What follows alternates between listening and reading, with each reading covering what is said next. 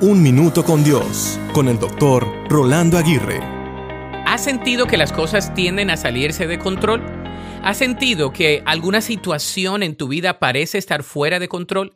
Me refiero a la crisis mundial de la salud, a los múltiples problemas internacionales, a las protestas raciales, a los conflictos políticos y todo lo demás que está afectando a nuestro mundo hoy. Sin embargo, aunque pensemos que muchas cosas están fuera de control, hay un principio que todos debemos recordar. Dios está en control de todo. Dios sigue en su trono, en control absoluto sobre todas las cosas.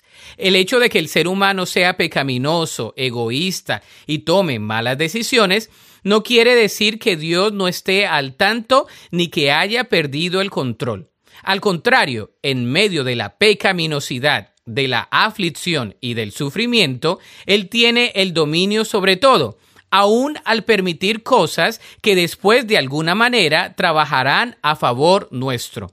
De modo que no te apures tanto. En medio de todo, confía, descansa y reposa en el Señor. Recuerda que Él está en control. ¿Le dejarás el control a Él?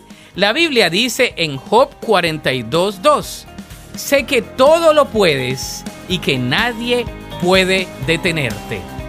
Para escuchar episodios anteriores, visita unminutocondios.org. Un Minuto con Dios, con el doctor Rolando Aguirre. Es dolorosamente doloroso. Fue la expresión que escuché de un doctor al salir de la sala de emergencias y comunicarle a una familia que su padre había fallecido. Al hablar de dolorosamente doloroso, nos referimos a esos momentos de supremo sufrimiento, frustración y desánimo. El dolor se puede presentar a nivel físico, emocional o hasta espiritual.